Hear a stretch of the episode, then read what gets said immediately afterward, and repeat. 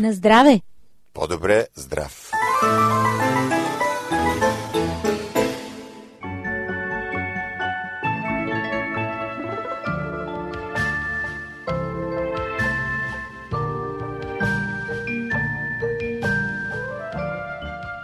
Скъпи приятели, добре дошли в Зона Здраве, аз съм Ради. Здравейте от мен, аз съм Божидар. Започва здравното предаване на радио Гъса на надеждата. А темите днес са Големите книги могат да променят не само живота, но и мозъка на човек. Раковата имунотерапия обявена за най-значимото научно постижение на 2013 година. Как да се спасим от малките диоптери? Мнение на експерта. И поредицата изпълнени с енергия. Бог винаги има приемен час.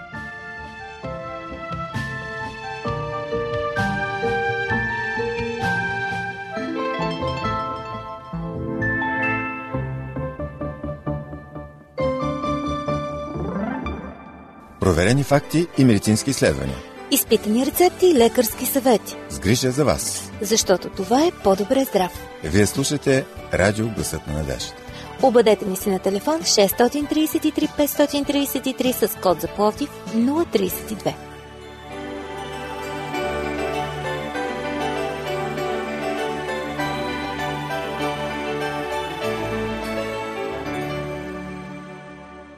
Скъпи приятели, големите книги могат да променят не само живота, но и мозъка на човека. Какво е основанието за подобно твърдение? Чуйте сега. Ако се захласнете по страницата на някоя интересна книга, това не само ще ви донесе много часове наслада, но всъщност може да промени мозъка ви, съобщава Телеграф. Учени откриха, че невралните пътеки в мозъка се формират така, сякаш реално изживявате случващото се в книгата. Екипът от университета Емори в Атланта, щата Джорджия, е идентифицирал биологични промени в мозъците на група хора, които са участвали в експеримент, чиято задача е да докаже, че романите могат да имат значително влияние върху човешкото съзнание. Искахме да разберем как историите влизат в мозъка и какво правят там, обяснява неврологът професор Грегори Бърнс. Разказите оформят нашия живот и в някои случаи дори ни определят като хора. По време на експеримент 21 студенти са били накарани да прочитат книгата Помпей на британския автор на бестселери Робърт Харис, разказваща за любовна история в района на изригващия вулкан Везуви, разрушил Помпей. Студентите чели книгата в продължение на 19 дни, докато с апаратура мозъчната им активност била наблюдавана. Накрая студентите били припитани по почетеното, за да се провери дали не лъжат, че са чели романа. Изследванията показали, че по време на четенето са задействани унези функции на мозъка, които свързват мисълта с действието, т.е. получавало се нещо подобно на желанието за тичане, което изпитва човек, когато си мисли за тичането.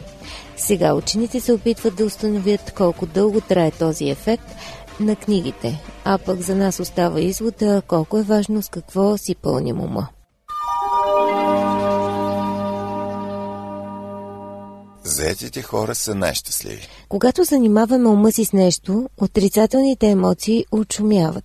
Лошата новина е, че хората са мързеливи, смята професор Кристофър Ши, изследовател на човешкото поведение от Чикагския университет. Според него рецептата за щастие е да преборим мързела и да се захващаме за работа, пък дори и да се потим над кръстословици и судоко. Поручването му, цитирано от вестник Дейли Телеграф, 98 студенти били помолени да попълнят два въпросника. След като приключили с първия, трябвало да чакат 15 минути, докато им дадат втория. Участниците може да избират дали междувременно да предадат първия въпросник в пункт близо до дома им или в по-далечен офис, до който трябва да врат пеша. Какъвто и да бил изборът им, получавали награда шоколад. Две трети от младежите избрали мързеливия начин. Унези, които решили да се разходят, обаче споделили, че се чувстват по-щастливи от лентяите по скала от 1 до 10. Изводът на професора. Заетостта поддържа доброто настроение. Според него правителствата трябва да обърнат внимание на тази тенденция. Правителствата могат да повишат нивото на щастие на безработните граждани, като ги ангажират, предлага той. За отделния човек също има съвет. Станете и вършете нещо. Каквото и да е то. Дори и да не е кой знае какво, ще се почувствате по-добре. Умствената дейност също помага. Дълбокият размисъл и разсъжденията върху живота се броят за дейност. Не е нужно да търчите наоколо, просто ангажирайте с нещо съзнанието си, независимо дали става въпрос за физическа или умствена задача. Ние сме създадени за да бъдем активни. Затова да се залавиме за работа. Раковата имунотерапия обявена за най-значимото научно постижение на 2013 година. Освен нея, списание Science посочва още 9 значими научни постижения на годината. Използването на имунотерапия в борбата срещу рака е най-значимото научно постижение на 2013 според списание Science, предаде Франс Прес. Изследването на рака претърпя обрат през тази година, след като въпросният подход към онкологичните заболявания, разработван от десетилетия, най-после разкри терапевтичния си потенциал, обясняват редакторите на водещото американско научно издание. Няколко клинични изпитания с имунотерапия, лечение, спрягащо имунната система в борбата срещу туморите и по-специално имунните Т клетки, дадоха обещаващи резултати най-вече срещу агресивни ракови заболявания, като меланома, докато други терапии се провалиха.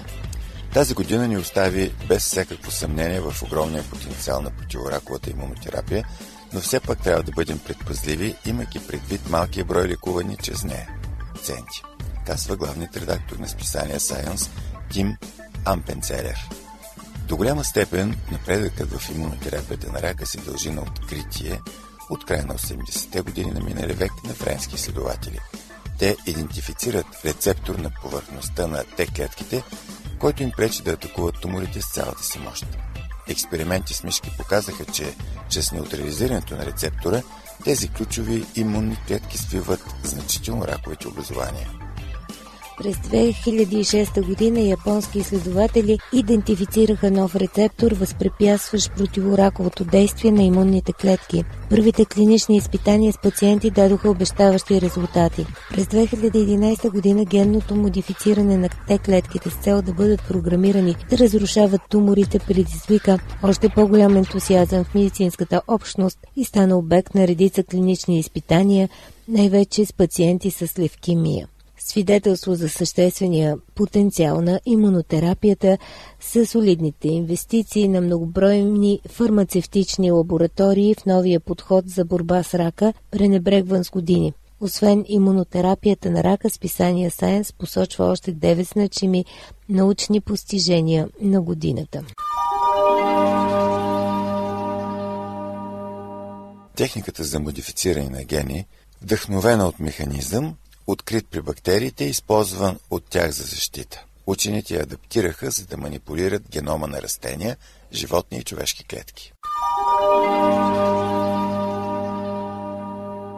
Фотоволтаични клетки с перовскит. Ново поколение материали, които улесняват и правят по-ефтино производството на слънчеви батерии.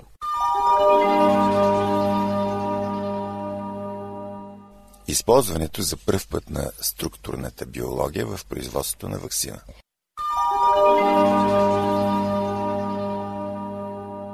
Техниката за изображение, която прави мозъчните тъкани прозрачни и разкрива невроните, позволявайки на учените да изследват мозъка както никога до сега.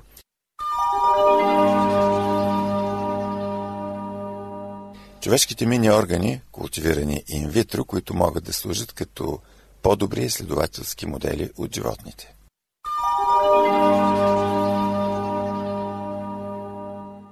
Идентификацията на загадъчния източник на космически лъчи в останките на свръхнова.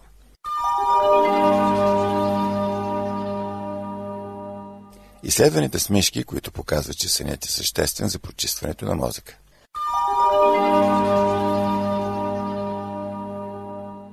Изследванията върху бактериите в човешкото тяло разкрили тяхната важност за здравето и разработването на по-ефикасни и персонализирани лечения срещу болестите.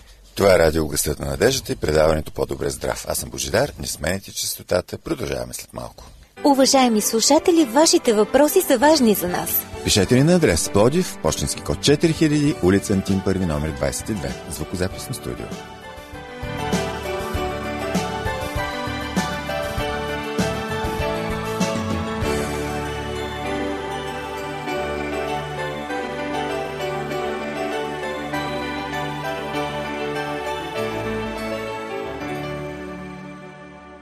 Скъпи приятели, по-добре здрав продължава. Вие сте в компанията на Божидар и Ради. Ще коментираме как да се спасим от малките диоптери.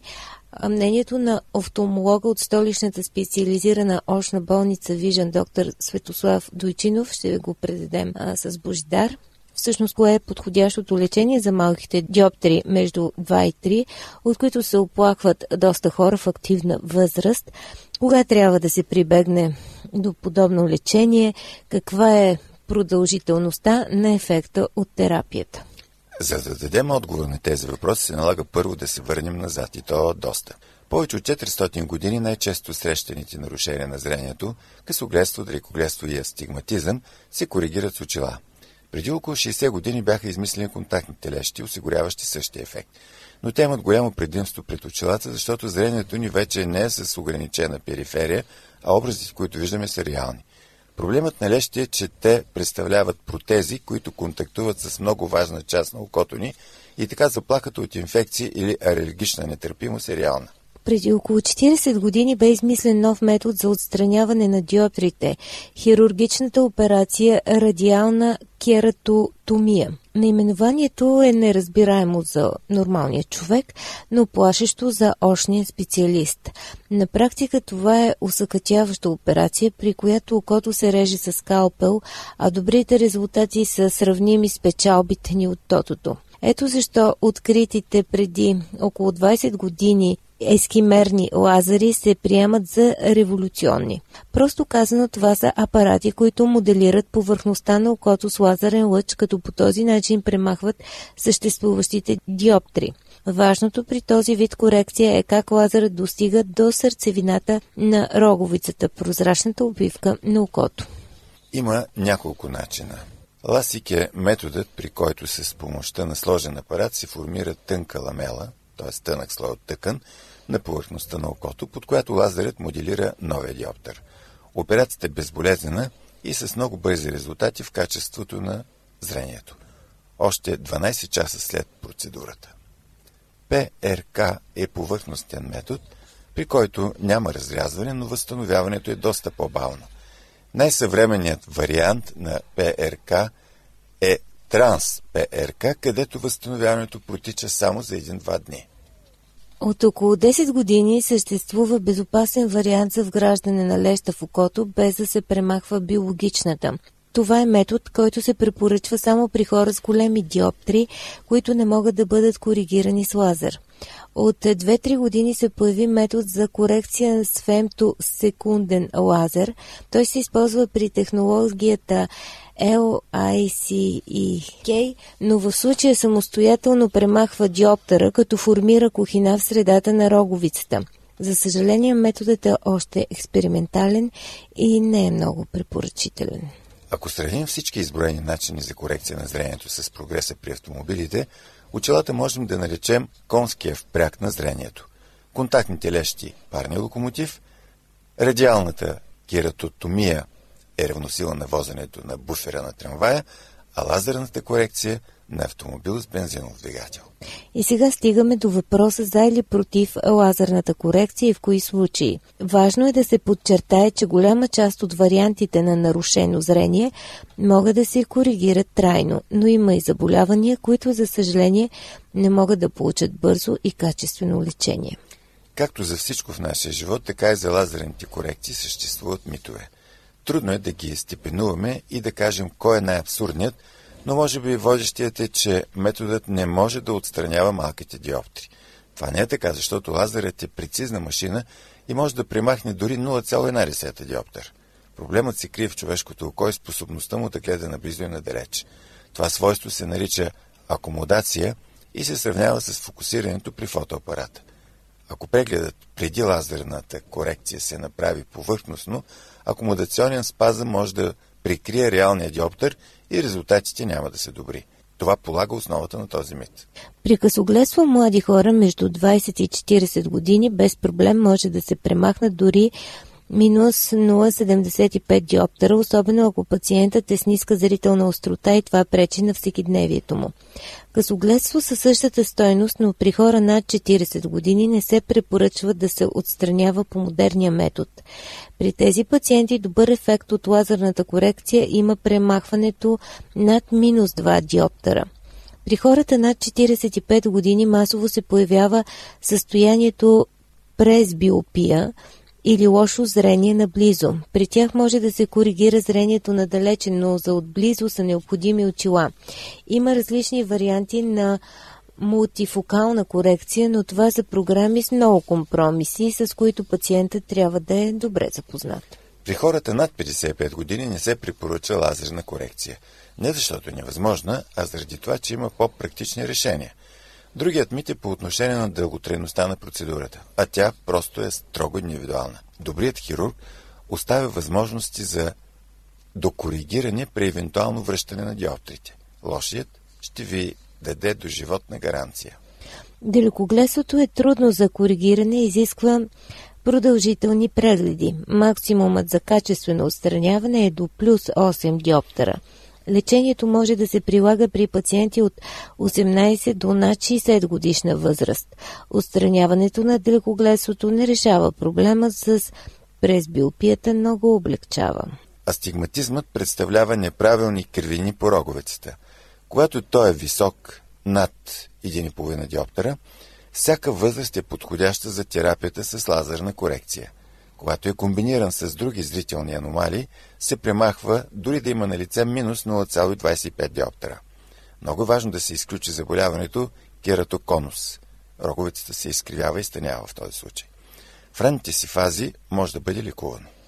Скъпи приятели, надяваме се, че дадохме подробна информация по тази тема. Не смените частотата, защото сме оставили най-доброто за накрая. Включваме се само след минути. Бъдете крачка напред, споделете темите, които желаете да чуете в по-добре здрав на телефон 032 633 533 или ни пишете на адрес awr.bg.abv.bg Аз съм Божидар.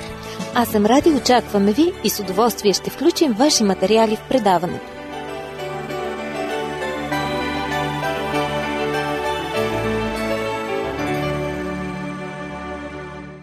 Здравейте отново в По-добре здрав, здравното предаване на Радио Гласът на надеждата. Вие сте с Божидари Ради, а ние искаме да бъдем изпълнени с енергия. За това сега ще говорим за Божия приемен час. Той винаги има такъв, разбира се, и в тази поредица от скоро се опитваме да намерим връзката между оперативното лечение и възстановяването и духовният живот. Интересна концепция. Чуйте. Е, стигнахме до тук. Стоите пред вратата с надпис Доктор Бог. Специалист по духовно възстановяване. Все още не се осмелявате на стъпка в страни от обичайните модели на мислене. Имате проблем. Вероятно вече сте направили това признание. Ако ви извикат, ще започне вероятен процес. Ще възложите на Бог задачата да превърне до сегашния ви средностатистически живот в нещо специално. Той ще прецени симптомите ще изясни причините и ще ви предложи съответната терапия. Имате ли смелостта да седнете в чекалната или ще избягате навън? Тъй като очевидно продължавате да слушате, да оползотворим времето. Какво ще кажете? Кои всъщност са най-важните оплаквания, от които искате да бъдете освободени? Надяваме се, че доктор Бог може да помогне. Би било хубаво, ако той обяснява някои неща, а не ги назовава на специализиран латински. Но да бъдем търпеливи. В крайна сметка хората казват, който лекува, той има право. Може би сте забелязали, че някои неща, касаещи Бог, се приемат просто като факт. Ако сте вярващи, няма да имате затруднения с това. Ако сте агностик, атеист, разочарован християнин или привърженик на нехристиянска религия, вероятно ще се подразните и ще пожелаете да доказваме всяко твърдение относно Бог или да аргументираме научно вярата. Но нищо свързано с вярата не може да бъде потвърдено с научни методи. Единственият начин да проверите дали Божието влияние е кръгълният камък, който липсва в живота ви е, като го тествате. Казват, че придобитият опит е по-важен от седем правила на мъдростта. Попълнете липсващата част от пъзела, отдръпнете се няколко крачки назад и погледнете картината. Ако тя най-накрая е цялостна относно Бога, в буквален смисъл, оставете я там. Ако пък не пасва, захвърлете заедно с нашето предложение. Бог съществува. Той е при сътворението, Той е на кръста. И днес Той все още е тук. Господ постави основите на психологията и анатомията, което в крайна сметка се овенчава със сътворението на човека. На Голготския кръст той издържа най-тежкият практически изпит в историята на възстановителната терапия на човечеството. Терапевтичният му център е отворен 24 часа в денонощието. Има толкова много опит с най-тежките случаи, колкото никой друг. Този невероятен лекар и днес, ден и нощ, има приемен час. Той е на ваше разположение. Преживели сте неща, които никой не може да разбере ни най-малко. Имате толкова сложни проблеми, че се проваляте дори само при опита да ги обясните на някого. Нуждаете ли се успешно решение? Тогава този лекар е точният терапевт за вас. Негова специалност са решения на привидно нерешими проблеми. Той има рецептата, от която се нуждае животът, за да се заслужава отново да бъде изживян. И това въжи за всеки от нас. Бог предлага система за лечението на най-големия човешки проблем, а именно разделата с него. Вижда нашата нужда и това, че няма изход. Изпраща своя син Исус Христос да проправи път извеждаш от безнадежността. Исус е много повече от повратна точка в ледоброението, много повече от историческо събитие, много повече от религиозен водач или моралист. Веста му надхвърля онези религии, в която църковната история и преданията са превърнали неговите учения. Той е въплатеното предложение на Бог към човечеството. Той е лицето на втория шанс. Той е въплатеният Бог в търсене на хората, които разбират, че неговото предложение не е някакъв късмет, а най-голямата и единствена възможност за нас. Мнозина имат костеливи предразсъдъци към вярата, при това с основание. Ще се доверите ли на продукт за отслабване, ако тези, които го употребяват и продават, се задъхват от наднормено тегло? Едва ли. Изобщо няма да му обърнете внимание, а още по-малко да го приемете сериозно. По същия начин, столетия назад, миряни и християнски институции отричат делата си веста, която проповядват с думи. И днес срещаме много неща, които се наричат християнски, но при по-обстойно наблюдение се оказва, че нямат нищо общо с Христос и дори противоречат на библейските принципи. Прави сте, ако смятате, че да се наричаш християнин все още не те прави свестен човек. Добър наблюдател сте. Но да мислите, че библейската истина няма силата да променя характера е погрешно. Преобразяващата сила на Евангелието се разкрива в живота на множество хора. Не само днес, но и в миналото. Какво е общото между тях? За истинските вярващи Евангелието не е теория, която да защитават, а личност, на която се доверяват. Решителният въпрос не е в какво вярваш, а в кого вярваш. Шансът за промяна не се гарантира от доктрина и учение, а от личността на Бога. Привилегията за живот, който не се дефинира от вещи, количества и мнения, а от динамика, стабилност и перспектива, има само едно име. И това е Исус Христос. Искате ли да знаете защо е така? Слушайте ни следващия път, понеже сестрата ви кани в първия кабинет. Да, аналогията продължава, но ние прекъсваме тук, просто времето ни свърши, скъпи приятели. Искам само да ви напомня, че каквито и проблеми да имате, за Бог няма нерешим случай. Така че напомняме ви Целият наш екип се моли за вас, нашите слушатели, и ако имате специална нужда или просто искате да бъдете подкрепени по този начин, обадете се, за да ви включим в нашите молитви. А ние ви оставяме с обещанието от 50 псалом 15 стих. Призовиме в ден на напаст и аз ще те избавя и ти ще ме прославиш, казва Бог.